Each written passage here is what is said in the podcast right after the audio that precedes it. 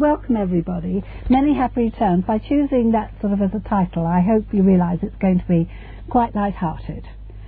And I wanted really that lovely Irish song about the spinning wheel, a wheel within a wheel that keeps on turning. There is no beginning, there is no end. But unfortunately, I didn't actually have time to find the tape because that sort of research takes hours. Mm. When you talk from the top of your head with information you already have, it's you know it is much easier. But you see, where the, where is there a beginning on a wheel? So I'm going to actually take a, a bicycle tyre. The bicycle tyre gives us a point where at the air intake. So I'll start there with Genesis chapter 2. And the Lord God formed man of the dust of the ground and breathed into his nostrils the breath of life, and he became a living soul.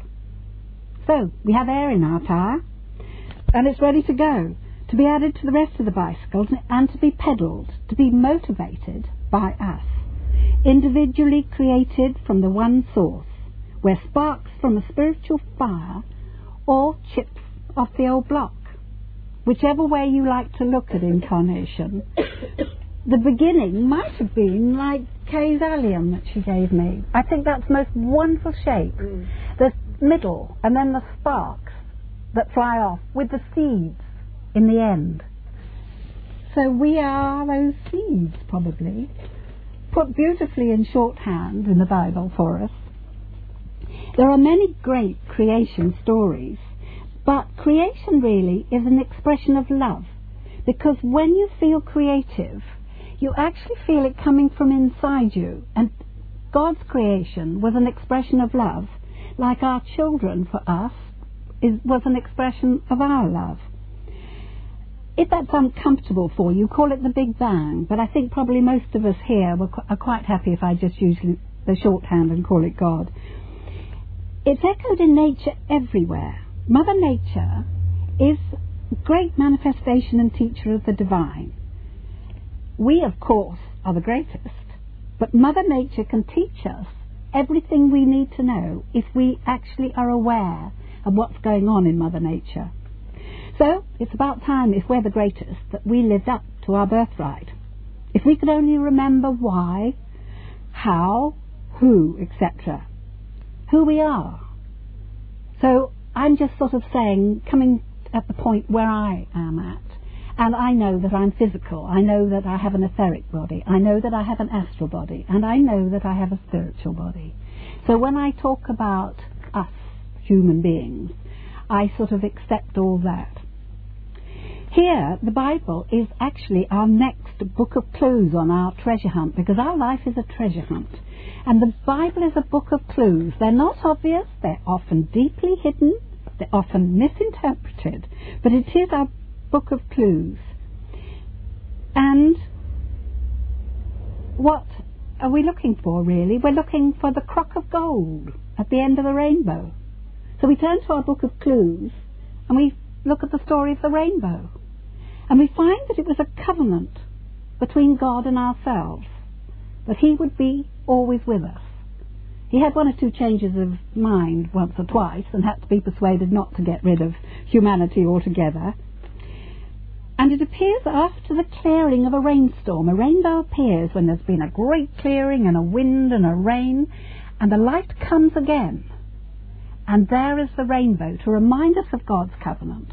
And inside us we have the chakra coloured aura system of the rainbow again. So it's without and it's within. And it's a sort of really consoling promise.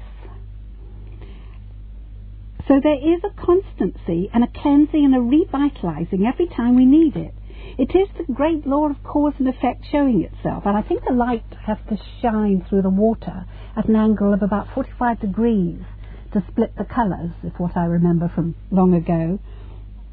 We are made in God's image. We're not actually made like Him yet. That's the bit we've got to do. We're made in God's image. And our potential is deep within us. And in the Piscean age, the potential was sort of egged on by suffering, I'm afraid, and purification. Pisces has been quite a hard 2,000 years. Jesus the Christ came in at the very beginning of those 2,000 years, at the probably one of the lowest points in the evolution of mankind. We've got to achieve our individual Christhood or Christ consciousness for this sort of next, well, the 2,000 years gone and probably more than 2,000 years to come. It was a sort of beginning for us. Christ was a sort of beginning on this wheel that has no beginning. It was definitely a great shove up the backside for mankind in his evolutionary path. John Masefield writes, but, you know, we can't, like a lot of literature, art, etc., tells us, we can't do it all in one go. Be perfect. But you see, it's in many lifetimes, it's not in one lifetime. John Masefield writes, I hold that when a person dies, his soul again returns to earth, arrayed in some new flesh disguise. Another mother gives him birth. With sturdier limbs and brighter brain, the old soul takes the road again. Such is my belief and trust, this hand, this hand that holds the pen, has many a hundred times been dust, and turned to dust and dust again. These eyes of mine have blinked and shone in Thebes, in Troy, and Babylon. And I shall know in angry words, in gibes and mock, and many a tear, a carrion flock of homing birds, the gibes and scorns I uttered here. The brave words that I failed to speak will brand me dastard on the cheek. And as I wander on the road, I shall be helped and healed and blessed. Dear words shall cheer me as goads to urge the heights before unguessed. My road shall be the road I made. All that I gave shall be repaid. So shall I fight, so shall I tread in this long war beneath the stars. So shall glory wreathe my head, so shall I faint and show the scars. Until this case, this clogging mould, be smithied all to kingly gold. So that's our target. That's where we're heading, hopefully, and where we eventually, with something like that shining before us, that there is a goal and there is a target, um, it gives us hope. Um, hope brings eternal, doesn't it? Fortunately. I often think of that hymn when I wake up in the morning, it's almost as if I'm singing it. New every morning is the love. You go to bed absolutely shattered, and you think, you know, I can't go on. And then you wake up in the morning, your etheric and your astral body and your spiritual, though your etheric has been attached to your physical, have left during the night and become resuscitated and revitalized. So that by the morning again, you suddenly feel, ah, the sun rises. You can cope with another day. And so from the expression of love, we are on our way. We've begun pedaling on our bike, as it were. On your bike, that's a lovely phrase. It stops us being static and stagnant. Edgar Cayce's early readings I'll go into because you've actually got to have incarnation before you have reincarnation. So I'll just briefly go back to the beginnings. And the prophet writes about it too, Gaia Gibran's the prophet. Mm. Forget not that I shall come back to you. A little while, and my longing shall gather dust and foam for another body. A little while, a moment of rest upon the wind, and another woman shall bear me. And in the garden of the prophet, he also says at the end, O mist, my sister, my sister mist, I am one with you now, no longer am I a self. The walls have fallen and the chains have broken. I rise to you a mist, and together we shall float upon the sea until life's second day, when dawn shall lay you dewdrops in a garden, and me a babe upon the breast of a woman. And he uses the word mist for the all enveloping, creative, vaporized spiritual essence from which we've come. And in the, one of the early Edgar Cayce readings, he says, Water is symbolic of the source of life in the earth and is the first materialization of spirit. King James version of the Bible reads, There went up a great mist from the earth, and the first creation came from that mist. So it was interesting that Gael Gibran also uses mist. Then we get the creation of souls right in the beginning. And one of these readings for um, a person who was alive in the 30s, in the beginning, when all forces were given in the spiritual force, and the morning stars sang together in the glory of the coming of the Lord, and the God to make the giving of man's influence and the developing in the world's forces, this entity was there. I mean, that's amazing that he's actually giving a reading in the 30s to somebody who was at the beginning of the Earth's evolution and creation, because we are talking about our planet of now. And another one, when the earth forces were called into existence and the sons of God came together, and the sounding of the coming man was given, this entity was there. Another one, this entity in the beginning, when the first of the elements were given and the forces set in motion that brought about this sphere, called the earth plane, and when the morning stars sang together and the whispering winds brought the news of the coming of man's indwelling, of the spirit of the Creator, he, man, became the living soul. Entity came into being with this multitude. So the shorthand version we've got in the Bible, our, our tr- book of clues, talks about Adam as one. It's shorthand, it's condensed, it's a clue, but it's actually a multitude that came in together, like the allium with all the seeds on it. And it's sort of interesting to know that Cayce says at that time the multitude came together and gradually we lost our way. We could go into the physical earth plane, enjoy it, come out and go back to the origins of spirit. But we started having too good a time. And as the time went on, we actually couldn't get back out again.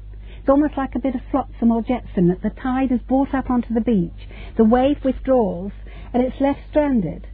And we have forgotten how to get back to our spiritual origins. So I'll go back through um, the Jesus incarnations of the soul that was Jesus, because he volunteered, first of all, as Amilius to come in to help those who were stranded and who couldn't actually find their way back, to find their way back. But they wouldn't listen. They were having too good a time at the party, and the last bus had gone. So he returns to the Spirit and says, Look, I'm sorry, I failed, but they won't listen. So the Adamic body was specially created for man's return.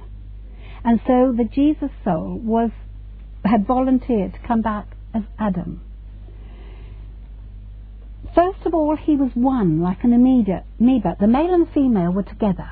They weren't split. And the second chapter of Genesis, they get split. Because man as one whole is alone. I mean, even sort of gay or lesbian people who say they have no expression are almost a male and female body in one. You're almost getting sort of back to that. It's very interesting.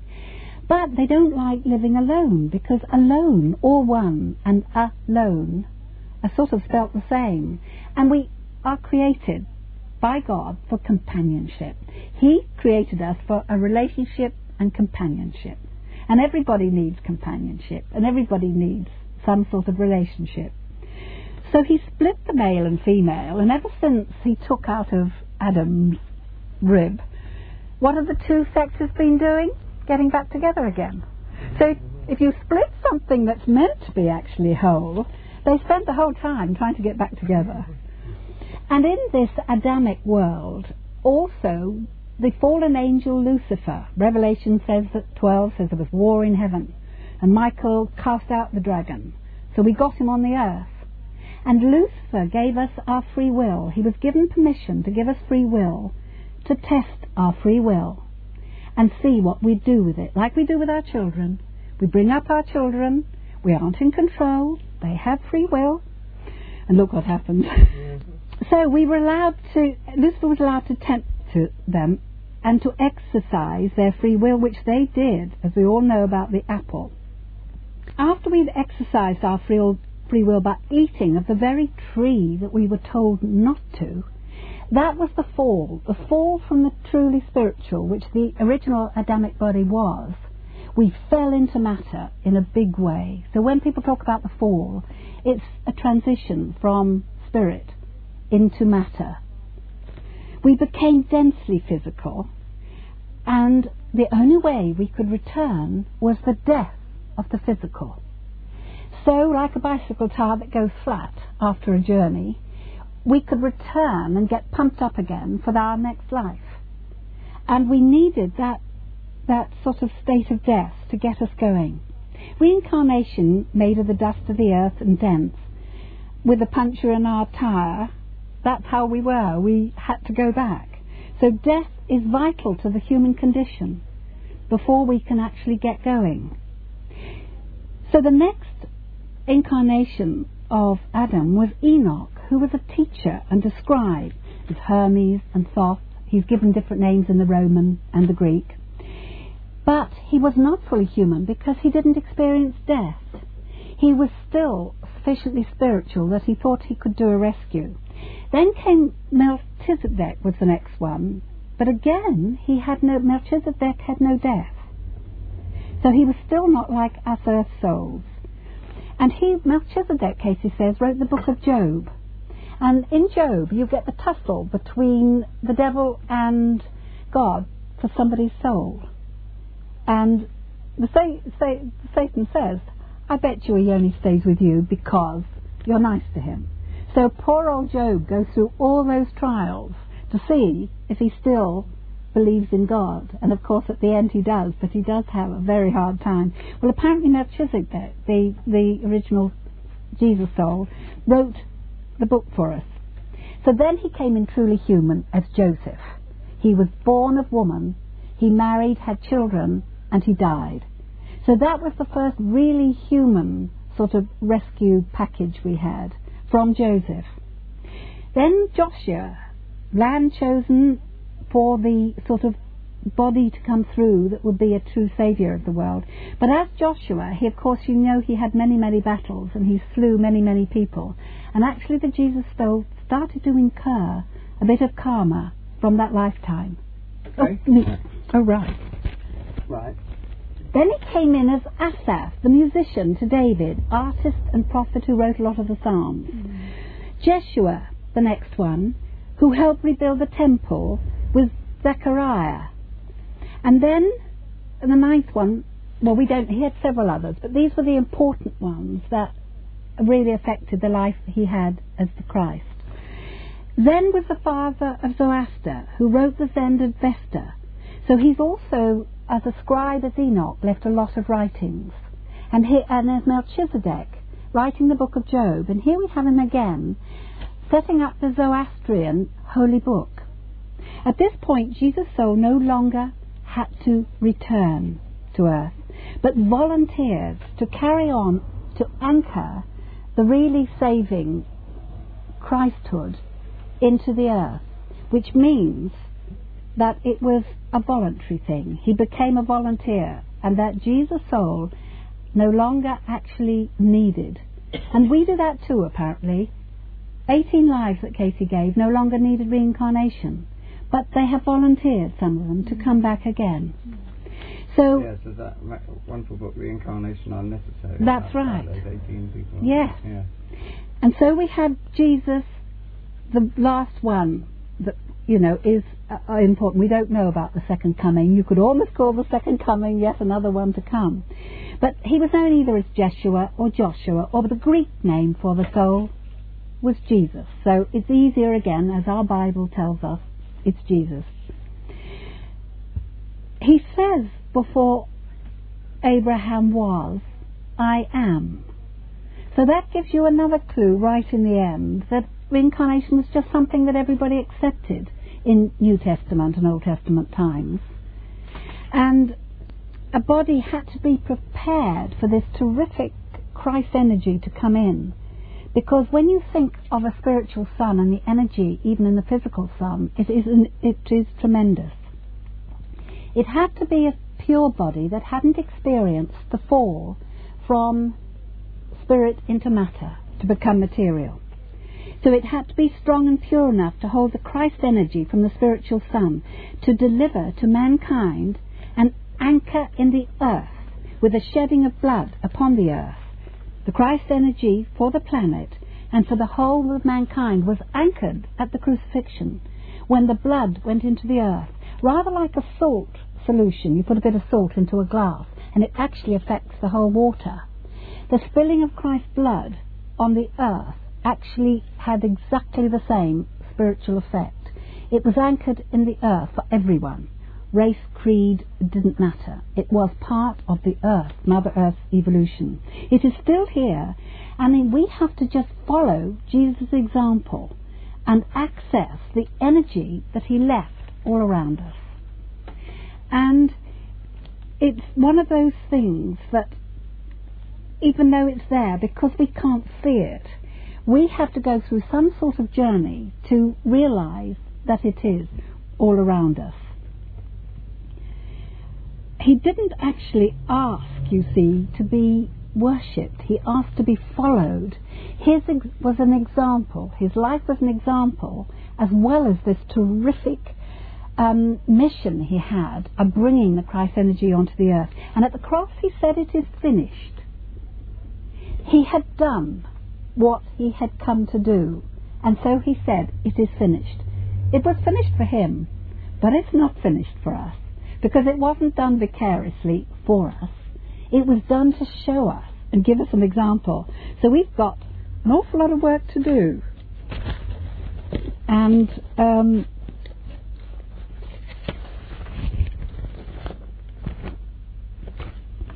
I'll find out where Cayce says. Um, when Jesus said on the cross, It is finished, he meant that his earthly mission of showing the way to overcome sin had been achieved. It had been done by meeting and overcoming his prior errors. This concept, is borne out in one possible interpretation of his words, words, It is finished, the debt is paid. And so for him, his compulsory things were finished. But each life of Christ, you see, gave him and taught him an awful lot. Each life of the Master is made a living example for us to follow. Amilius the Spirit, Adam the Created, Enoch or Hermes, the great initiate and sage, Melchizedek, the mystical priest, Joseph, because he gave the first bread and wine to Abraham, and brought, yes, brought us into the communion, the Eucharist that the church today knows. Joseph was the head of state and a forgiver. That was interesting that the Jesus' soul's lessons on forgiveness came in the Joseph life as well. Joshua, the faithful warrior leader, Asaph the artisan, Jeshua the priest and scribe, Zend the spiritual leader, and Jesus, who loved and suffered his way to Christhood. The pattern of each of these lives of the Master is charged and enlivened, however, by the power of his ultimate Christ energy that came into him in the last three years of his life. And that is what our journey is all about, to follow exam- his example. When we worship, I never really like that word, but it's actually a reverence that comes with awe and it comes with recognition when you yourself recognize something higher and better than yourself, and with gratitude. You find that gratitude, when you're grateful for something, it's a great mover. It moves you on quite a bit. A church or a society is just a meeting place where people pool their energy to create a greater one and to share experiences. So when I go to church today, it, I know I'm just pooling my energies and prayers.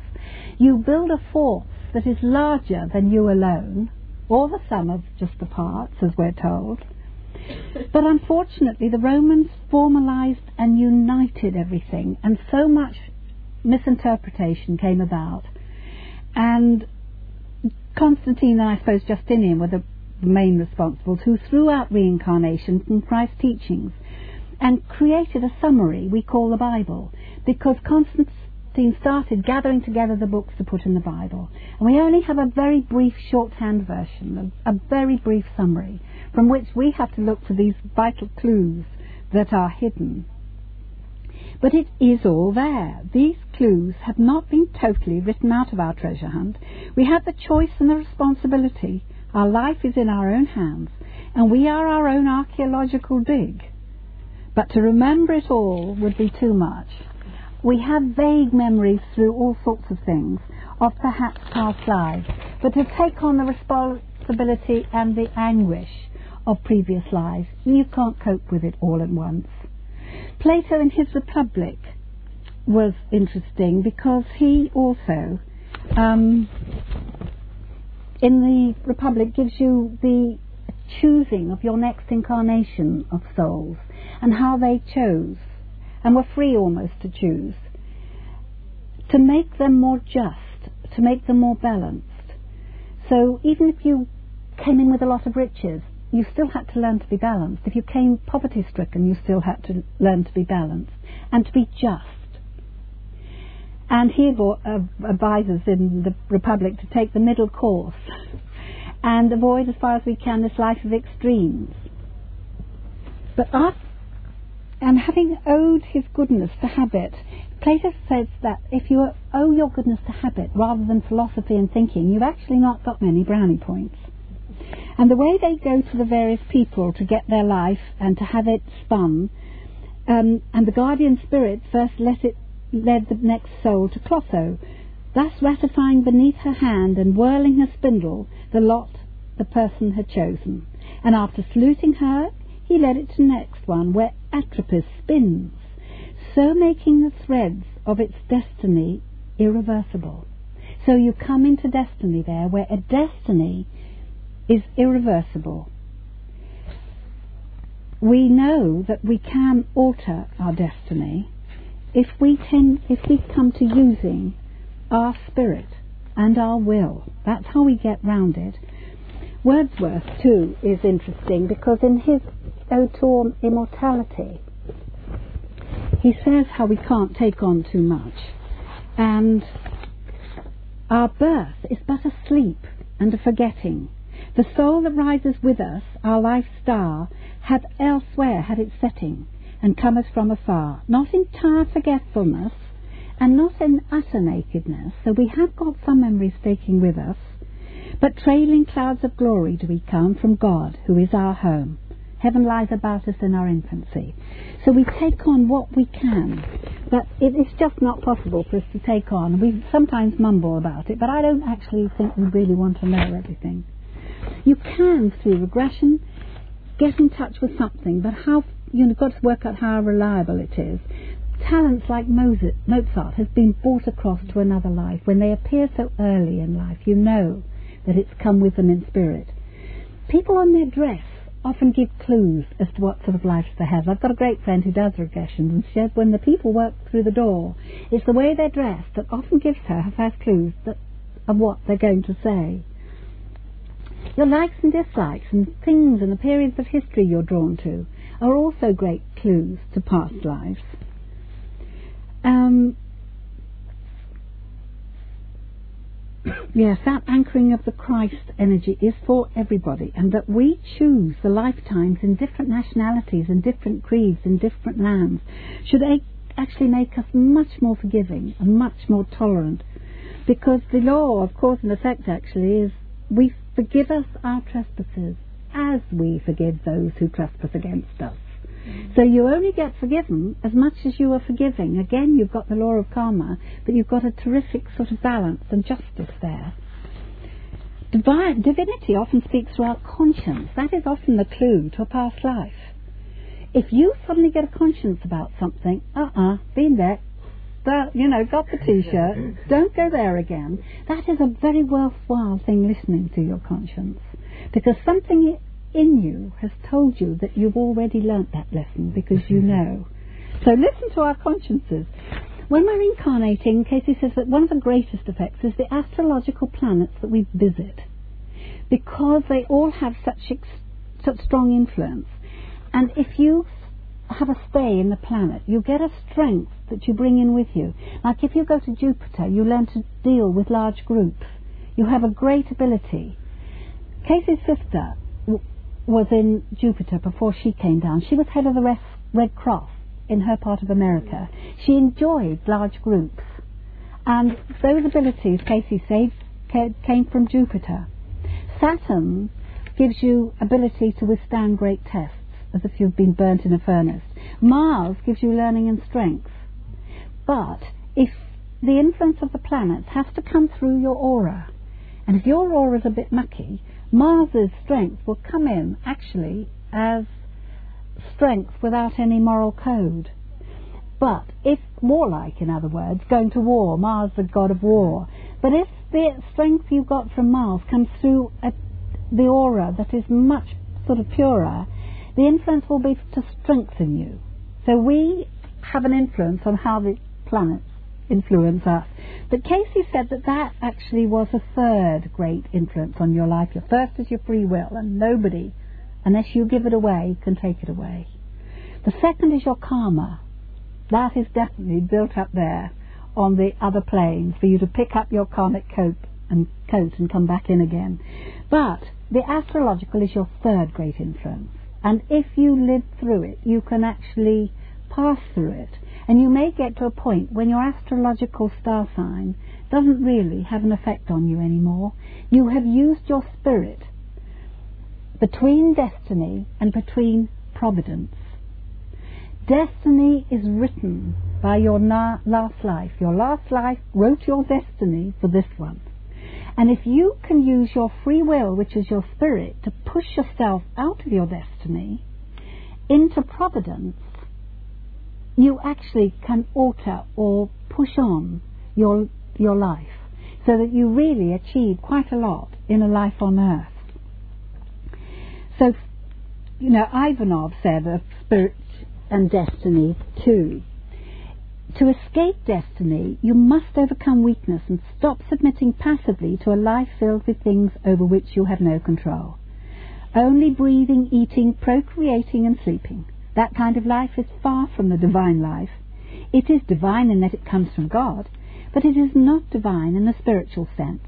The divine life begins when a man realizes he is not made of he is made of more than flesh and bone and muscle, that he is not all stomach and sex, but also spirit, and that he is meant to act and create in the spiritual realm, and devote his life to something more, something sublime, luminous, and divine. Then yes, he escapes his destiny, but not completely. The destiny of falling ill and being left in the cemetery to rot, that destiny is fixed, because I am speaking of the physical plane, and there is nothing one can do. But the spiritual life gives us an opportunity to add something more to the instinctive life, and to reach a higher plane, beyond destiny. In order to do that, the spirit must be allowed to manifest itself and leave its imprint on your life to intervene in everything you do. In that way, you avoid your destiny and enter another realm where providence begins. The destiny of the body is to return to dust and ashes, but not the spirit. Spirit has no destiny. It comes under the heading of providence. And providence, if you look it up in the dictionary, means the guardianship of a deity. So you have triggered the law of grace, where when you have moved one step, God and His angels come in to meet you. And so we probably see the big issues that are our destiny before we come in. We may see that we're going to be in a wheelchair, but maybe the choices of how we get there are ours. you may see big events in your life that you've promised to do, but how you get there and who you share it with often a part of your free will and choices. We choose our sex, our parents, our country, or if we work in a state of harmony with the cosmos, we will always be able to see beauty and light, however murky everything gets. Above the clouds, the sun is always shining. And the I am with you always. That was a, provenance, a promise from the covenant of the rainbow as well. And the I am, you see, because I am is our, our individuality. And the Jesus soul had an I am. Everybody has an I am. You and I have an I am. And that's one thing that will never leave us. We also have to raise the evolution of mankind so we actually are trans- transforming evil at each stage we go through. And if we play our cards right, we'll get a better deck next time. But sometimes you can't alter the deck you've got this time. To start on the next round of the spiral, phew, it actually is exhausting to think about it. Um, that's one of the reasons why the church gave us only one lifetime. Because if you try spreading it and thinking of all those lifetimes, it actually gives you a bit too big a horizon, and you won't address the now. And in the now, we make our future. So the now is actually very important.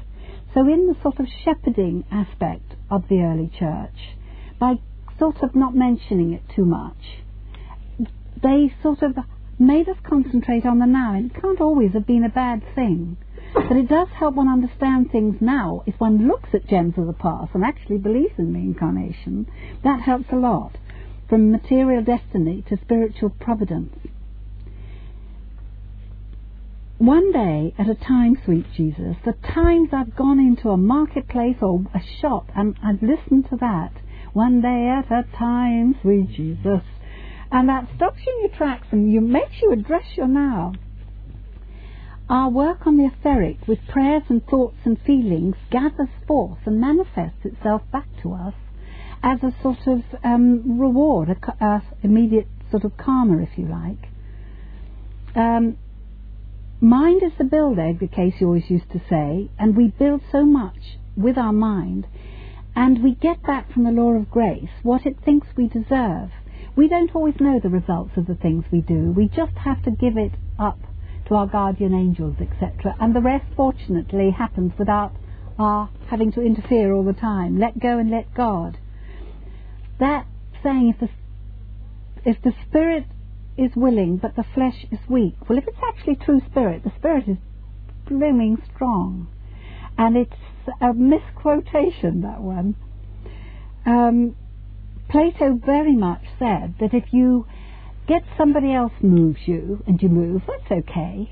And if you move somebody else without moving yourself, that's okay. But if you move yourself from your own motivation, that is really moving.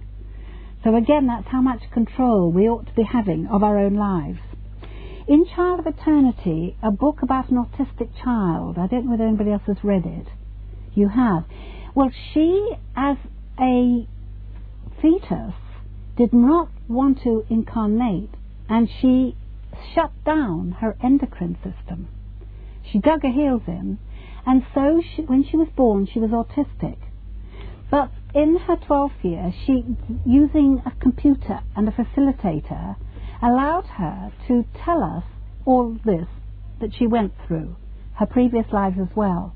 But this coming into our incarnation because we've sort of volunteered to, Steiner and Cayce say you get a yearning to come back. Now, uh, you know, I, I, find that quite hard to believe, but never mind. We get a yearning to leave, and we also get this yearning to come back, which actually keeps this wheel continually spinning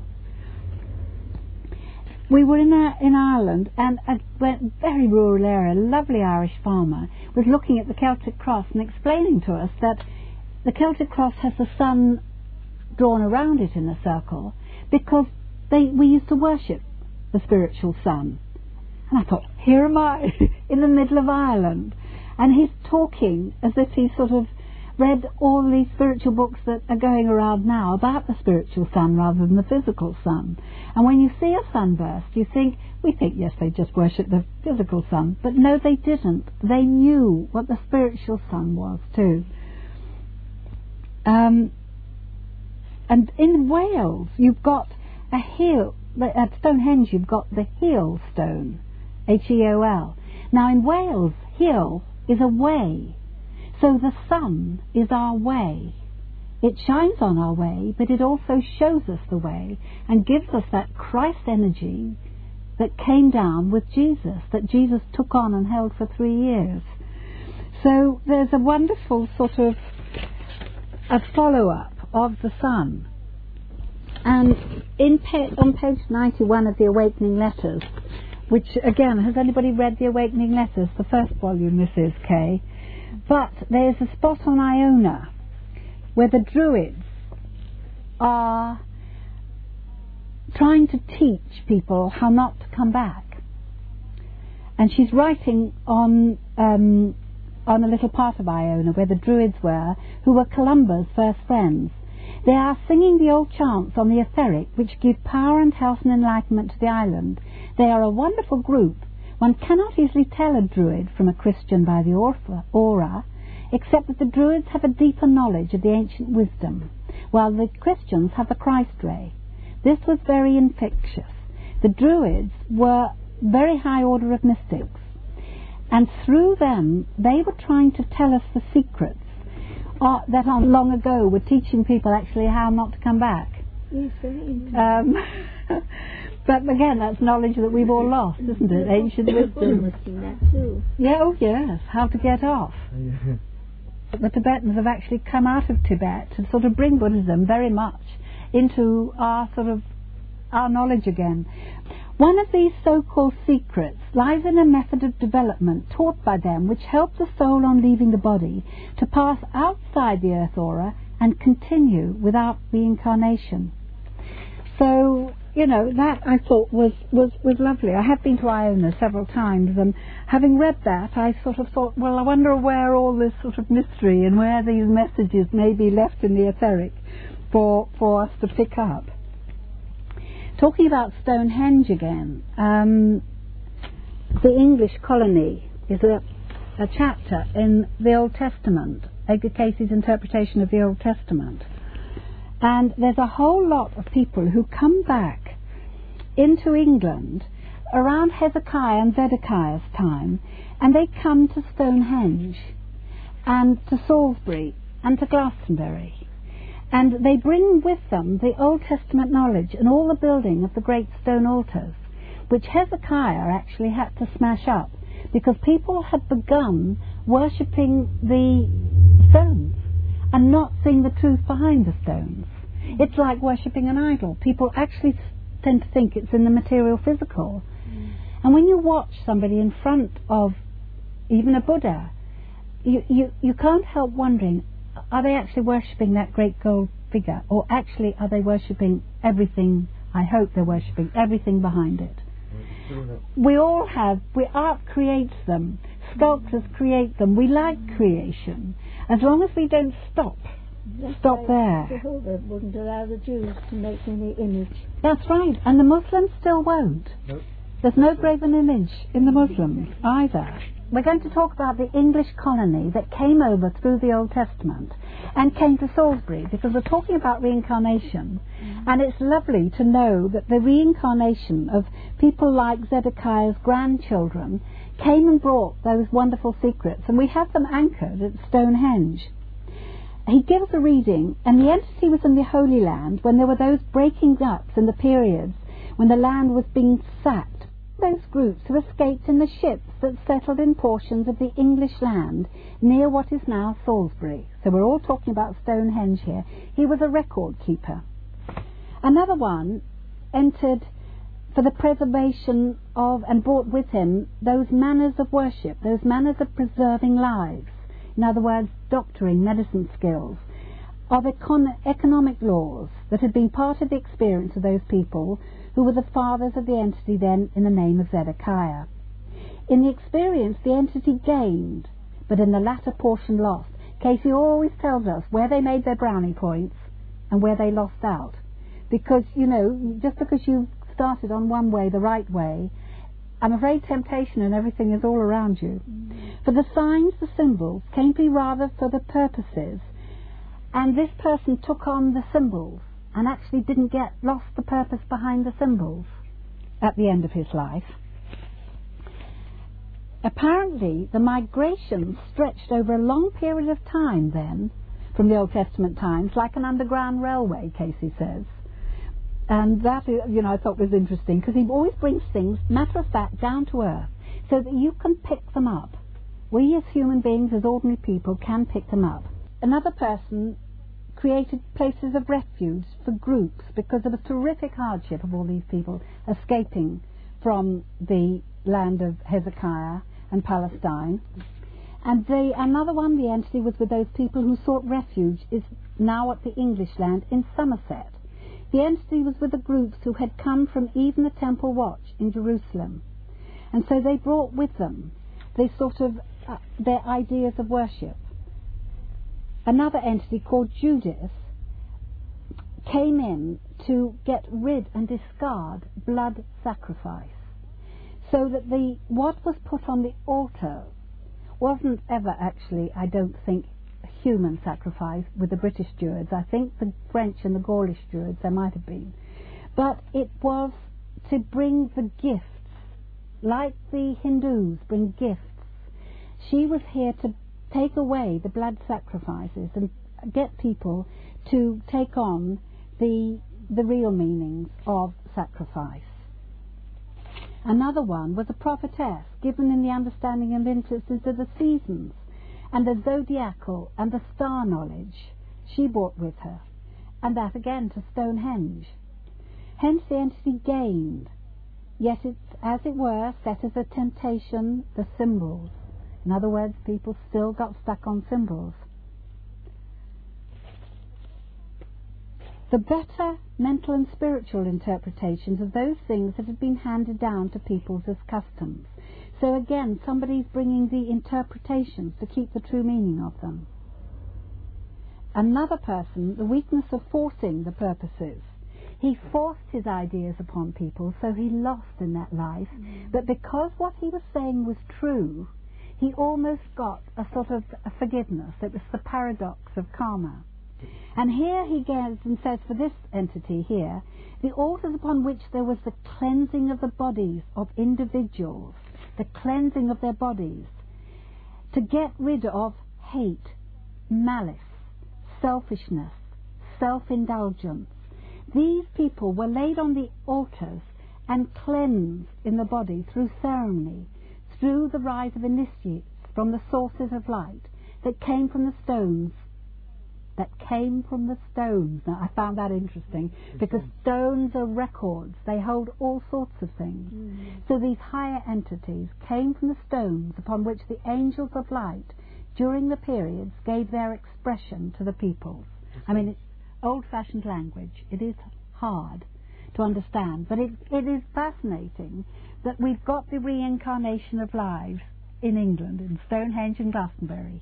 Avebury, you'll find that too. But somehow the people who went for readings to Edgar Cayce, they hadn't been at Avebury. Don't think there are any that he recorded coming from Avebury.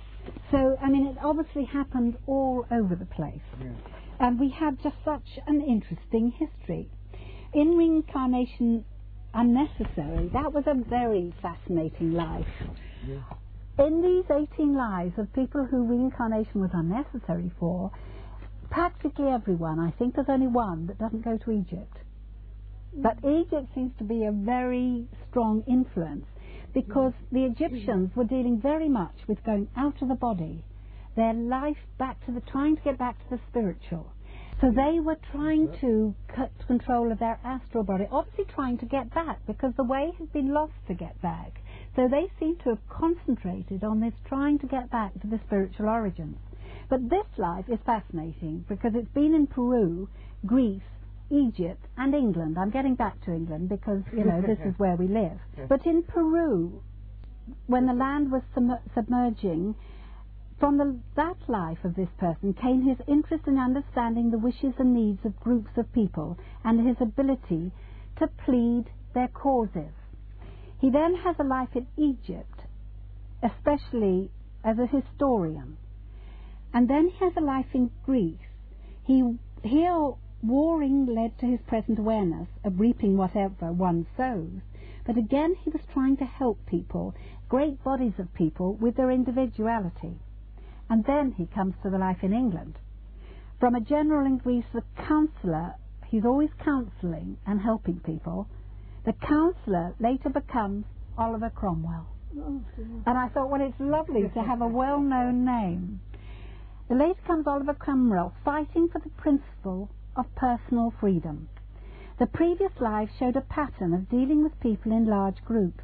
In England, he learned to see them as individuals. That incarnation, he developed his interest in individuals' rights and responsibilities. He also carried over his predilection for giving his best. And we know that Cromwell had a terrible time with his conscience, whether he would lead against Charles I or whether he wouldn't. He was a very devout man.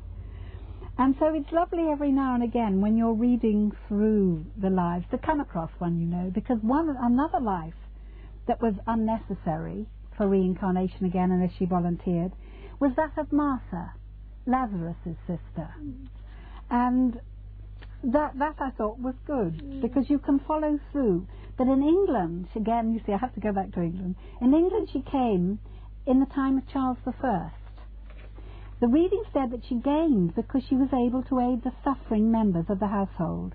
Here is the practical Martha again, doing what she sees to do wherever she is, relieving fear, teaching, offering spiritual guidance. She also helped in material ways when necessary, acting also as a spy. The life in England enabled her to broaden her insight and heighten her Martha characteristic of not wasting time talking when things needed to be done. I thought that was that was quite good.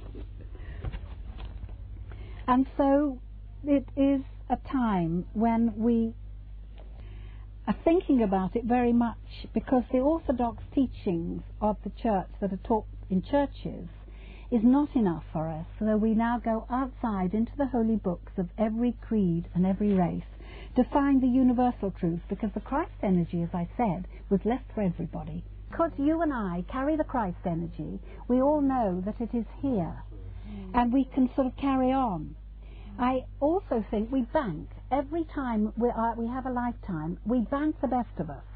And our higher self is on the other side.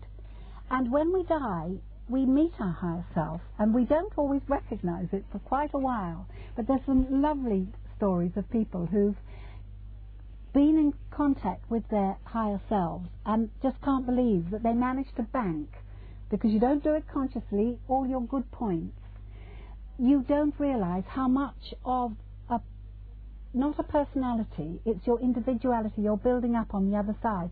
So that when you finish with your personality, it's all banked. And it just reminded me of a lovely story we used to sing in a pub when somebody had a false eye and a false leg and everything on them, the, the wig, etc. And the song goes that when they got into bed at night, side by side, she took off her leg and she took off her eye and she took off her hair. And in the end, the song says, I slept on the chair. There was more of her there. side by side. And so we too have banked so much of us up into our higher selves over many lives that it is actually very encouraging.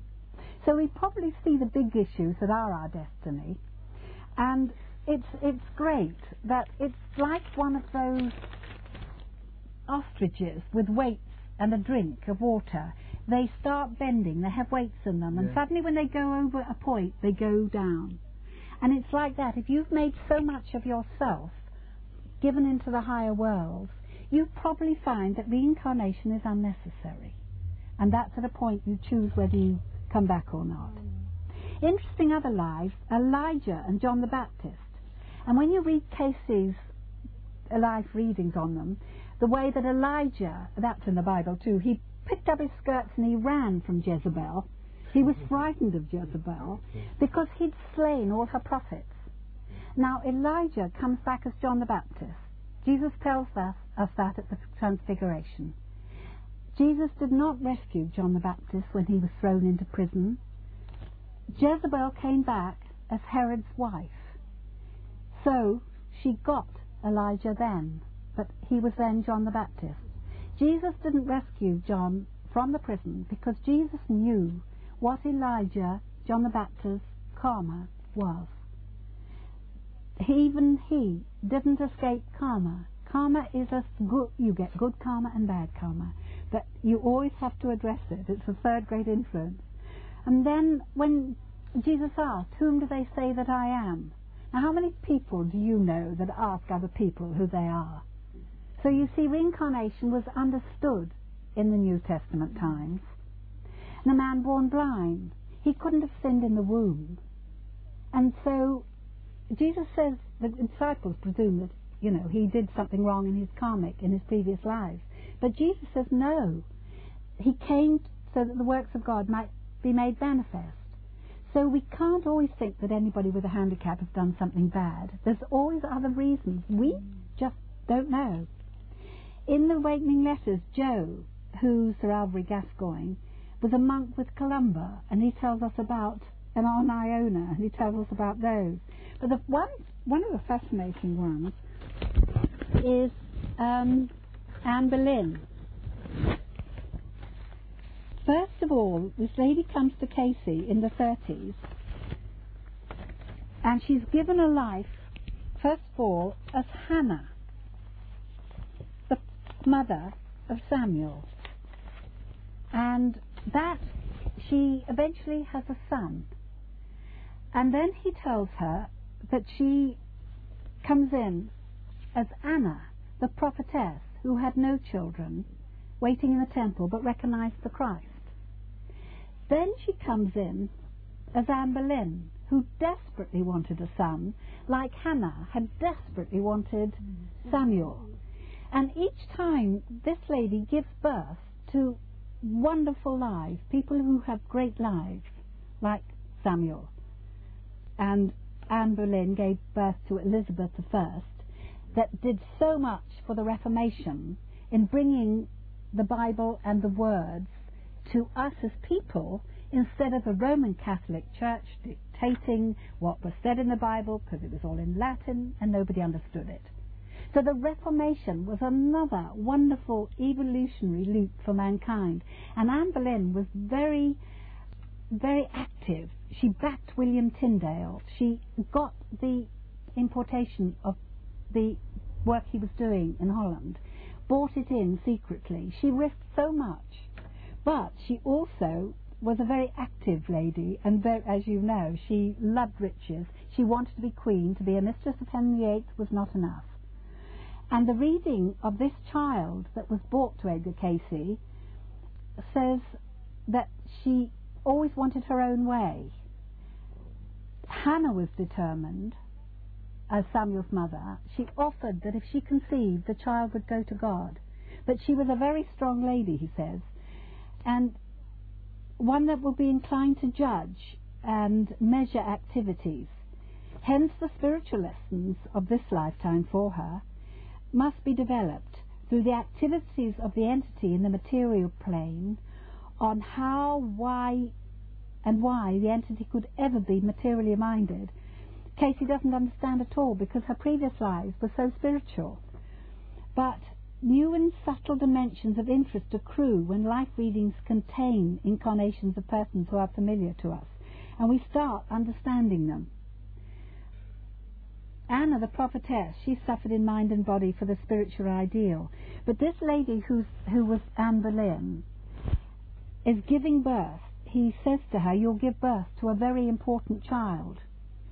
And later on, when she marries and has children, she has very precocious children who, who are obviously going to be an exception again. Now, unfortunately, we have no more records after 1945 because that's when Edgar Cayce died. Now, if in the ARE she goes back, it would be interesting much later to find out what happened to the children that this lady of today has given birth to. Because as Hannah, she gave birth to Samuel, as Anna, she recognized the Christ, and as Anne Boleyn, she gave birth to Elizabeth I. But it may come out or it may not. That's just a picture of Anne Boleyn. A lot of people thought that the Jews who came back in the Holocaust were, I'm afraid, the inquisit- inquisitors of the Roman Catholic Inquisition. Another interesting getting together of great souls is Franco during the Spanish Civil War. They came from all corners of the earth. And people say that they were probably the conquistadors who went into South America and played such havoc. Their karma was balanced when they came back and all got together again because apparently we reincarnate with often the same souls. And um, you look up your family tree and you think, gosh, you know, I wonder which one was me before. You, as you, will choose to probably reincarnate with people like Nigel again next time, people who've meant something to you and whose business you actually haven't finished. So you carry on with that person almost where you left off without an awful lot of memory of it. Understanding is the wellspring of life, and the more we can understand through reincarnation, the greater our understanding increases. Life doesn't make sense without it, nor does it make sense of divine justice. Our future is built on our past, our present, and we certainly can't accomplish this huge task of man's evolution in one lifetime. Man, know thyself, and you will know God and the universe, we're told. And Anne, when I had a reading, and Anne Purrier gave me one or two of my past lives, she says, you know all about reincarnation, but she says, do you live as if you believe it? And I thought, wow, that's putting something right at my doorstep. So I have thought of that, and often I don't live as if I believe it. And if I can get myself into the mindset of believing it, I actually sort of make different choices. Because when I, when I come back, I want it to be a better world, so I know I've got to be effective. It's like a tablecloth, you know. If you raise the middle of a tablecloth, you raise everybody round you. So if you can raise yourself in your life mm. and help mankind, you actually raise their vibration as well. And in the incarnating letters where Patricia tells us, laughter sets up a series of bubbles in the ether which reflect light and colour like a waterfall, to drop in tinkling cascades of thought into the ether, which is gathered and sent back to the physical. So our laughter is sent back, gathered together in the etheric, and sent back to us as a good lifting thing. Ella Wheeler Wilcox, the poet, said people are either lifters or leaners. Mm-hmm. And she didn't actually make any other definition. She says you're either a lifter or a leaner. We all take turns at being both, I think.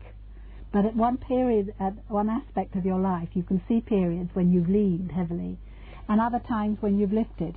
The people who are brave enough to speak out, like Glenn Hoddle and David Icke and Shirley MacLaine, from famous positions, do help a lot of other people because the publicity they generate actually gets through to so many people.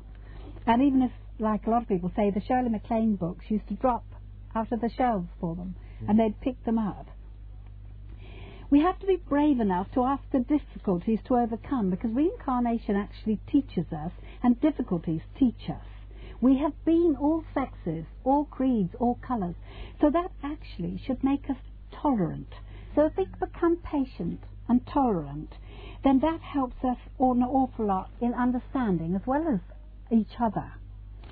And so, if we deny very strongly as life progression that there's life on the other side and that more to life, if we deny it in this life very strongly, we will not be able to live, live this life fully.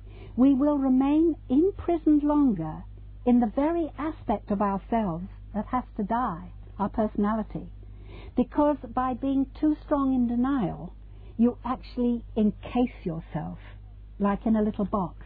And there are many souls who die that find themselves in a case.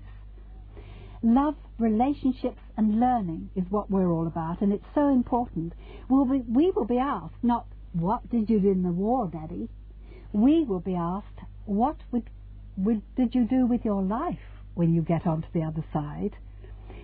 To further the evolution of your, your friends as well, because we will reap the results when we return, definitely of what we sow.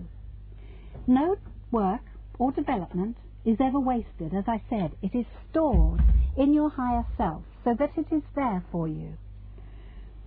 The Akashic records some people can read, but I'm afraid I can't. Betty Eadie was not allowed to remember her life purpose when she had a near-death experience because it would have made her impatient. She would have wanted to carry on and do things too quickly. So this the impatience is something that it, we need to get rid of, like we need to get rid of expectations. We need to get rid, rid of the word should. We should have done this, we should, or mm. somebody else should have done. If God controlled the world, it would be perfect. But unfortunately, it's a 50 50. Our life is in our hands, like our children. We can't control them utterly. They have free will. And so the great spirits reincarnate, Aïvanhov says, in the lands where they are needed. They are needed like, like we give aid to de- undeveloped countries. The higher spirits come back to countries that need them to help those countries move on. People like Abraham Lincoln, who came back to unite the North and the South and to get rid of slavery. Yeah. And that was, he was murdered by the Jesuits, unfortunately, but each, he knew he was being murdered, so, you know, he knew he had a task to do, that he would probably do it and then go. And when I was told, read that Ruth Montgomery said that Abe Lincoln was at walk-ins, I'd never heard of a walk-in. And it's when a higher soul comes in to help a body who has a very difficult task. And I thought, well, I don't know about that, you know. So I went to um, Alistair Cooke's book on America, and I opened it. Uh, you know, I opened it, and there was Abraham Lincoln looking at a big photograph out at me. So I read what it said, the text next to it, and it said, From this moment onward, Abraham Lincoln's speech is changed. And I thought, oh yes, I came to this book with a specific question, and I got an answer. And I am awake enough not to say rubbish when I get given something like that. Because often I have gone out with a question and I want it to be answered. Well, basically boring stuff like when I lost my purse for three days, I hadn't actually dared tell my husband. and I got back into Sherborne having all this loose change in my handbag, which I hated. And I sat down in the car and I said, please, guardian angel, just, you know, give me a clue where my purse might be. And I just looked down at my hands, and my left hand was on the rug on the seat on the car. And I could feel my purse under that rug. And well, I just burst out laughing. Life is fun when you actually become awake and get on your bike with pumped up tires and get things rolling. And it's that's what, what makes the joy of life actually. Lots of people have done work on reincarnation. People like Dr. Ian, Ian Stevenson, who actually is an old man now, and he said, even after all this, he cannot quite believe it. Mm. And if any of you have read his books, there's, there's volumes on reincarnation. Proof, especially in India, where it's easy to find because it's part of their culture. Raymond Moody also has done a lot of work on it. And in The Boy Who Saw True, it was quite interesting because he has this spiritual vision, and his grandpa, who's dead, comes back to him, and so they say, oh, let's ask grandpa about reincarnation. And grandpa says, oh, I don't know anything about that. Mm-hmm. And so Boy says, well, how come he's on the other side and he doesn't know about it? And so there's obviously different levels of understanding, mm-hmm. and Grandpa has only just died and gone over to the first two or three astral levels probably. And he hasn't gone higher to learn. He hasn't yet gone to the halls of learning that you read about later on. But that was very interesting that Grandpa didn't know about reincarnation. Joe Fisher and Dr. Whitton did an awful lot, lot on reincarnation, and you've got the soul that is wait, has chosen and is waiting for its mother, and it's looking down on a very pregnant lady who's gathering water and having carrying a pail that is too heavy for her, and the soul is so worried that the body that it has chosen to go into, the baby, will miscarry because she's carrying too heavy a bucket of water. So the spirit goes in and out during pregnancy. It's not always in there, and I don't think it's really in there finally in every case till the moment of the first breath. And by then, but even in a baby, it goes in and out of the body. Children and accidental deaths, especially in India, tend to come back quickly, and there's many stories of children who come back, or a, a mother who lost a child has a baby, but she can't bring herself to throw away the toys. And Or close. when they come back, they call a dolly. The child is given a dolly and calls it the same name as the child that died did. And there's just numerous ca- case histories like that, which are great fun to read if you're in that sort of mood. There was a documentary not long ago, and one of the little boys um, was called Tutu. He bore the scars of his death the shooting on his temple. He was a little boy in India, and he kept on about this life he'd had in a shop, a radio shop. He knew the address, he knew the town. His wife was still alive. This was a boy of about six. So in the end, the present parents took him back. They went to this radio shop at this address. There was his wife that he recognised, a full-grown woman, and they made a bit made a bit of fun of him. You know, they took it lightly, but he and he was very very shy. But he gradually came out with presents he had given her as a husband, and he went through his death that he'd been shot by a jealous rival about business, and the shot wound he had was in his head. Um, and they shaved his head, and there exactly, as the medical documents had said, was this, this scar. So that was work of Dr. Ian, Ian, Ian Stevenson as well. And then you get people coming in in early incarnations of first timers. And one of the books I was reading said that they often come in as observers, either with cerebral palsy, where they're looked after and they just watch, or with Down syndrome, where they don't take such an active part, but they are looked after. And I had never thought of Down's children and, and, and handicaps as being young souls who were coming in as observers, because they often you often volunteer to come in as handicapped to teach those around you how to behave, teach those around you patience and all the things that they need to learn.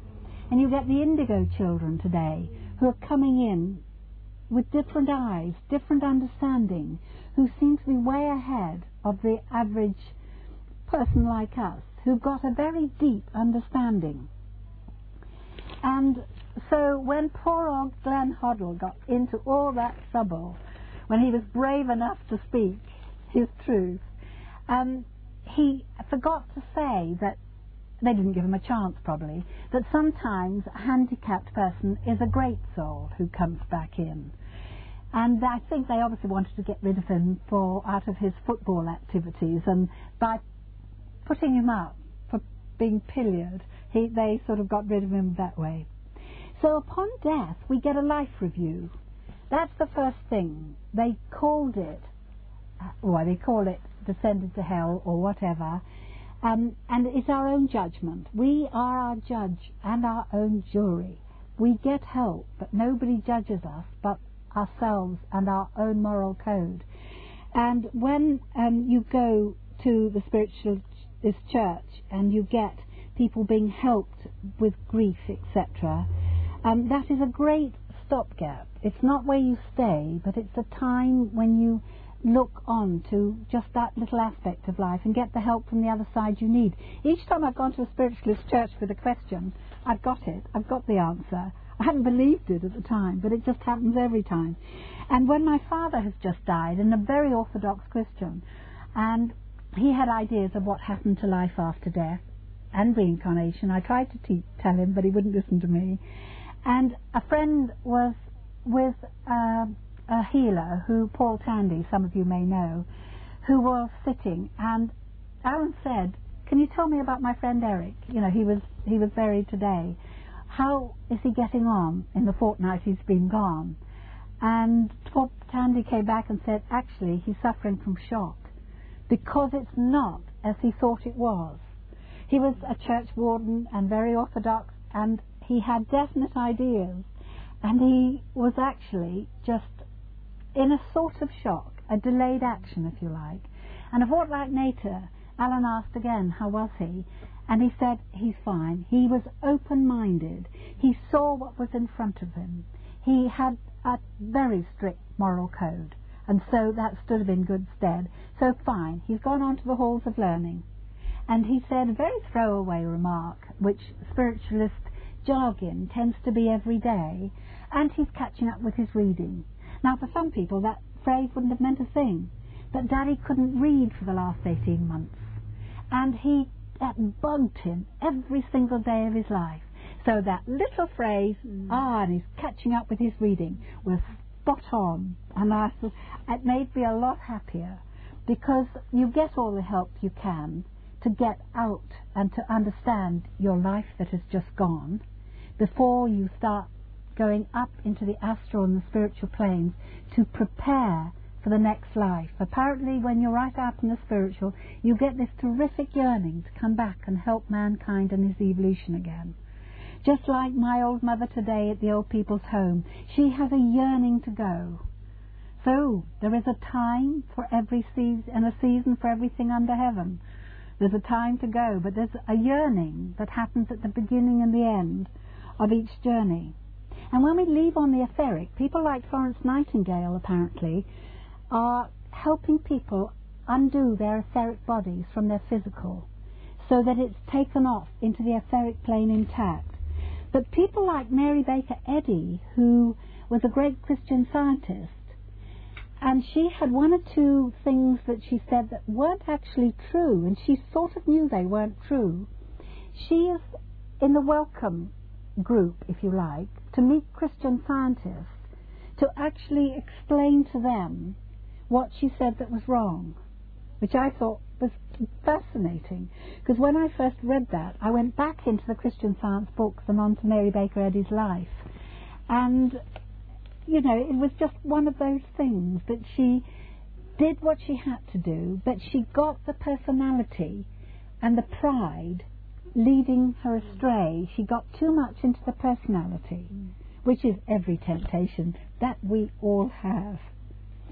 And a ghost that we see as a ghost for those who do, people who are trapped in time, is really a disassociated fragment of a personality that has become split off from the rest and remains imprisoned in a timeless present. So when people do spiritual rescue and send a ghost back into the light, it is a fragment of themselves that for some reason a great, great pull or accident or trauma keeps them there. So it's a fragment of the whole personality. Poltergeist, of course, is the disturbing energies that are generated from teenagers and emotionally upset people. Um, but that's generated from here, not from the other side. Visitations and visions, an aspect with sufficient will to manifest with a message. So that when you get somebody, a relative of somebody very close to you, coming back and standing, say, at the end of your bed and saying something to you, and you think you're dreaming, but and other people I know have actually seen it, it's a sort of vision. That is an aspect from somebody strong who's sufficient will to manifest. Because manifestation, once you've gone, takes an awful lot of purity as well as everything else. So whether they are stuck and what gets them on, people who do spiritual healing can move them on so that reincarnation for them becomes possible. Because presumably if you've left a little bit behind, you might not be able to start the process of coming back. God, the divinity, is almost like a wheel, just how I started. When we are on this wheel, and in a spoke, we go into the hub, back to the source. And then when reincarnation comes again, you come down another spoke to go again onto the karmic wheel. The most of it is beyond our ken. But at the Tippling Philosopher a little while ago, um, Ian Lawton was talking about Dr. Michael Newton, and he uses a lot of children who've given their past and what they can see over on the other side. And apparently, we return to something like a chandelier, which is like a family. Our light, which is our individuality, goes back onto a sort of chandelier. And you can tell on this chandelier those who are in incarnation and those who are not. Because if the light on this chandelier is dim, that person is incarnation down on the earth at the moment, which I thought was a fascinating idea. And happiness gives a yearning to return, so that if we were happy, presumably from over there, we yearn to return for the happy moments. And something draws us to the happiness we know when we were one with our source.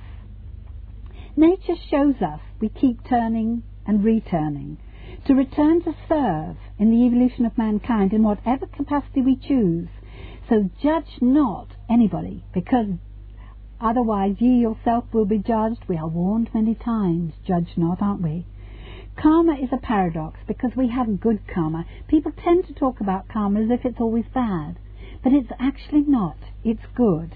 You can have a lot of good, like putting banking up, like the weakest link, you bank Yeah. into your higher self. Reincarnation is a fascinating subject with a, which is ongoing. Tonight we are creating our next life. Love of God gives us many chances. Be ye perfect. My yoke is easy. My burden is light. So why the hell do we make it so difficult? If we give up our pride and our self, we enter a new way of thinking and living, which then offers us a whole lot more challenges. Stick with the now. It will influence your next reincarnation. So by doing this with you tonight and sharing what I have learned and experienced, I'm actually building something into my next incarnation. What it is, I don't know yet. and luckily, there are lots of things we aren't to know because it would be too much. It really would. But our relationship to each other is just so important. No man is really an island. Even if we're trying to be whole and balancing our male and female aspects, we still need each other. Um, it is sort of um, like a sleep, the reincarnation almost. Like you go to bed at night, and as I said, your your astral and your spiritual body leave you, and they come back in the morning. So there you have a going and a coming back. Everything like the tide goes and come back, and we just echo nature in everything we do. Beware of hypnotism, beware of regression. Go for regression with somebody you really trust. Because sometimes we can sort of hypnotize ourselves into believing all that we are saying. There are no shortcuts. Experience is our teacher. And it's no good thinking we can assume the lotus position for a few moments and instantly find yourself in constant contact with the infinite. You may be convinced or even have hypnotized yourself into believing this, but the steady, long journey of learning, testing, understanding, and living with loving kindness brings the law of grace to meet us, to change us, and actually to help us home. So, if we can live very simply with loving kindness and not be aware of how many brownie points or anything else we're getting, forget that side. You've got a higher self. You've got your guardian angel and you've got your God that is actually seeing to that side. So it's living in the moment, everybody. Like living in the now. Because now is all we have at the moment.